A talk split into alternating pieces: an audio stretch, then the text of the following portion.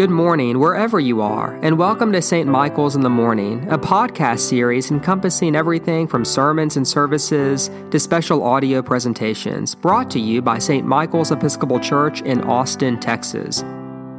For more information or to make a donation to St. Michael's, please visit www.st-michaels.org.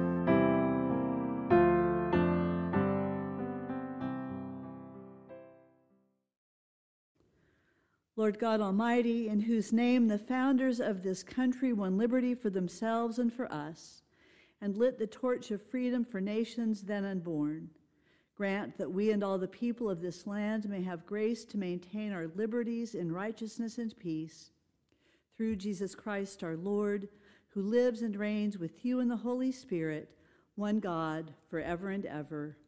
Amen. The scripture lessons that you have just heard read and that are printed in today's order of service are those appointed for the Sunday closest to July 6th in the lectionary. There are, however, readings specifically appointed for the 4th of July.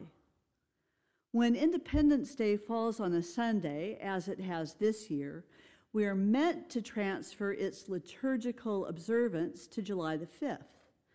But were we to do so, there would be no liturgical observance at all because none of us would be here or online tomorrow morning.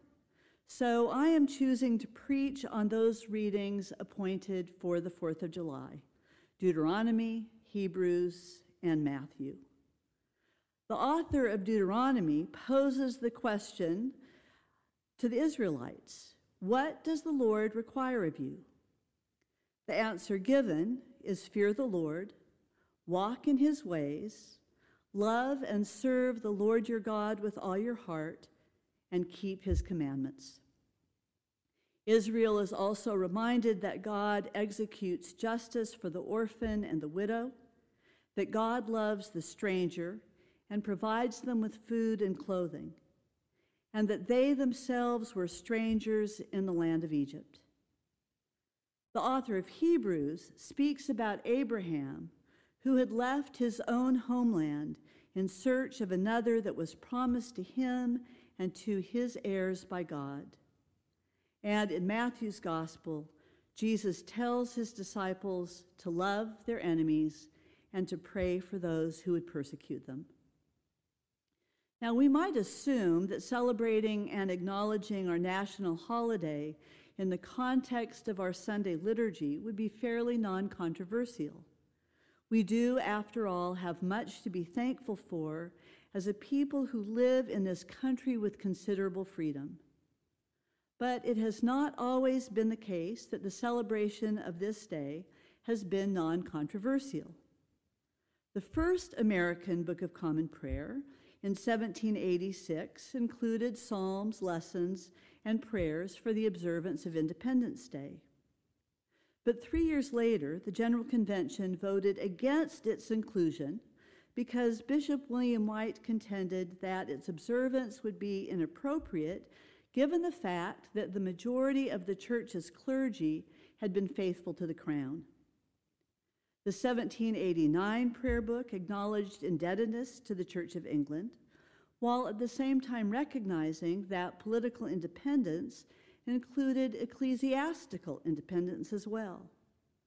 So it was not until the 1928 revision of the Book of Common Prayer that liturgical provision was made for the observance of this day.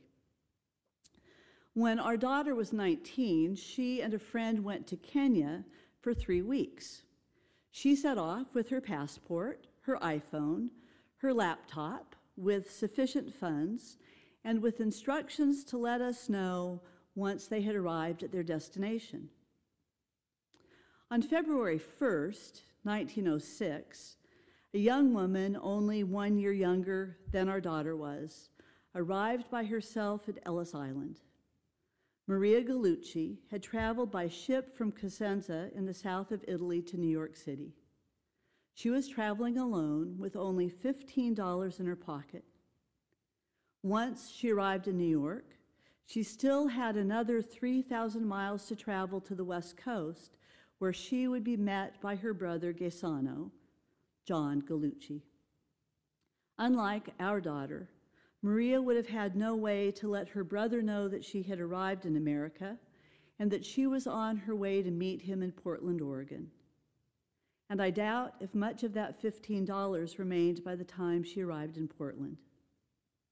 Mary, Maria, Gallucci was my Italian grandmother. Her first glimpse of the United States would have been the Statue of Liberty as her ship approached Ellis Island. Maria, Mary, Nana arrived in New York only 20 years after the Statue of Liberty was dedicated. As we know, Lady Liberty was a gift to the United States from France, a gift to commemorate the centennial of the signing of the Declaration of Independence. The date of the Declaration of Independence is, is inscribed on the statue's left arm. And inscribed on a bronze plaque in the pedestal is the poem The New Colossus by Emma Lazarus. Not like the brazen giant of Greek fame, with conquering limbs astride from land to land. Here at our sea washed, sunset gate shall stand a mighty woman with a torch, whose flame is the imprisoned lightning, and her name, Mother of Exiles. From her beacon hand glows worldwide welcome. Her mild eyes command the air bridged harbor that twin cities frames. Keep, ancient lands, your storied pomp, cries she with silent lips.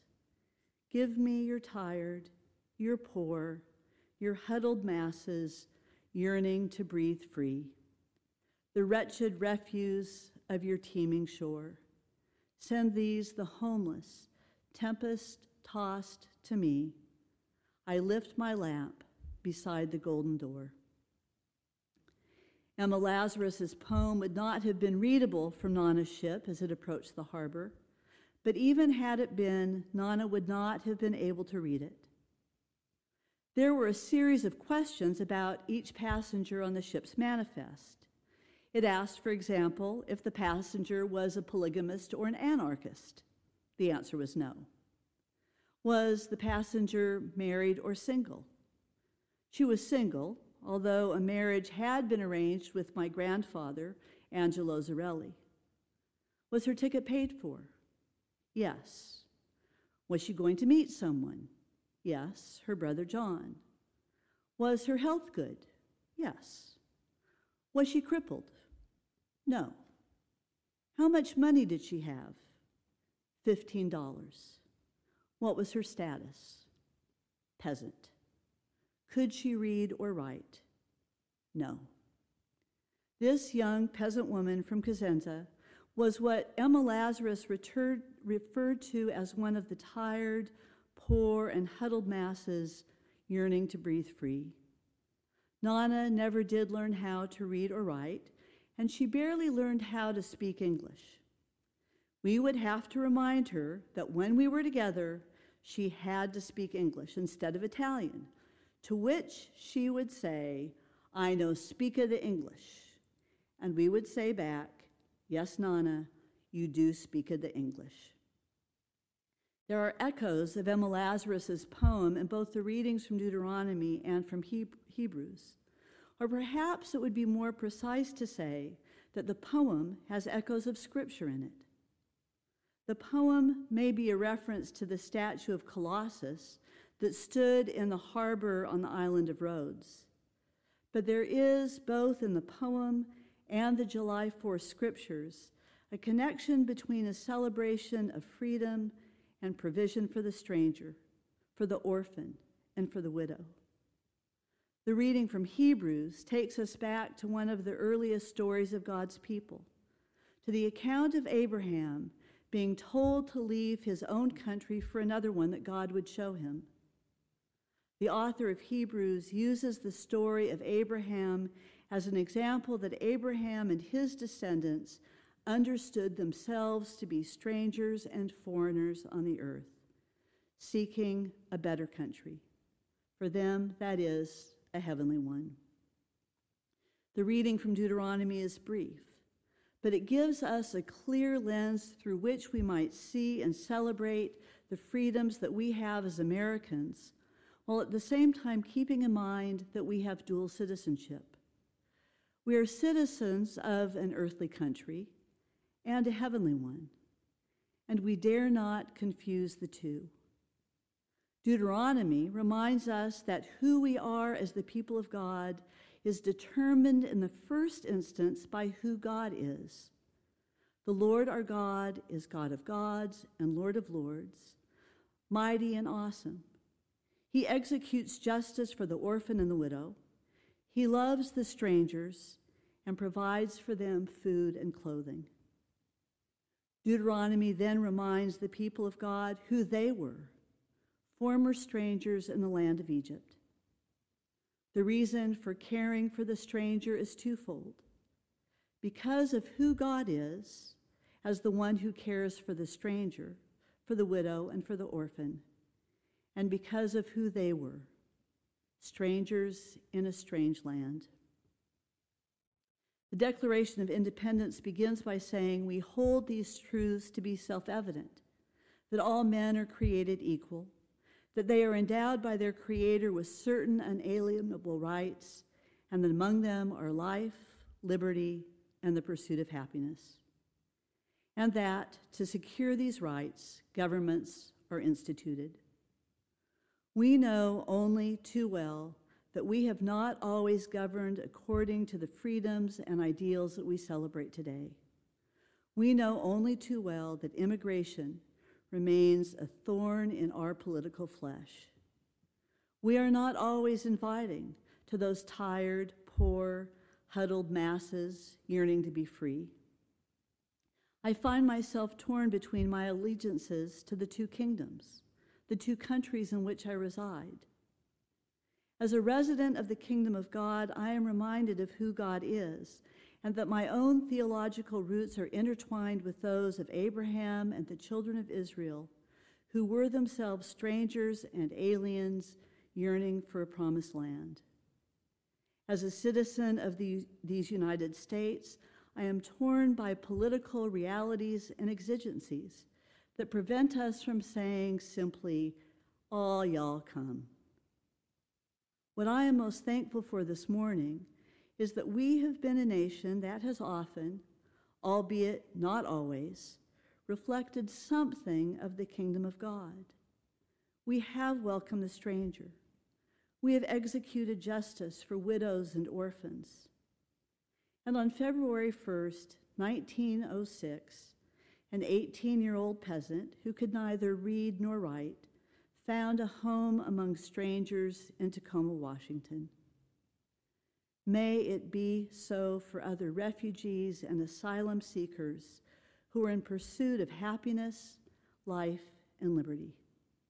And may we always remember who God is and what God has done for us in making us citizens of that heavenly kingdom. Amen.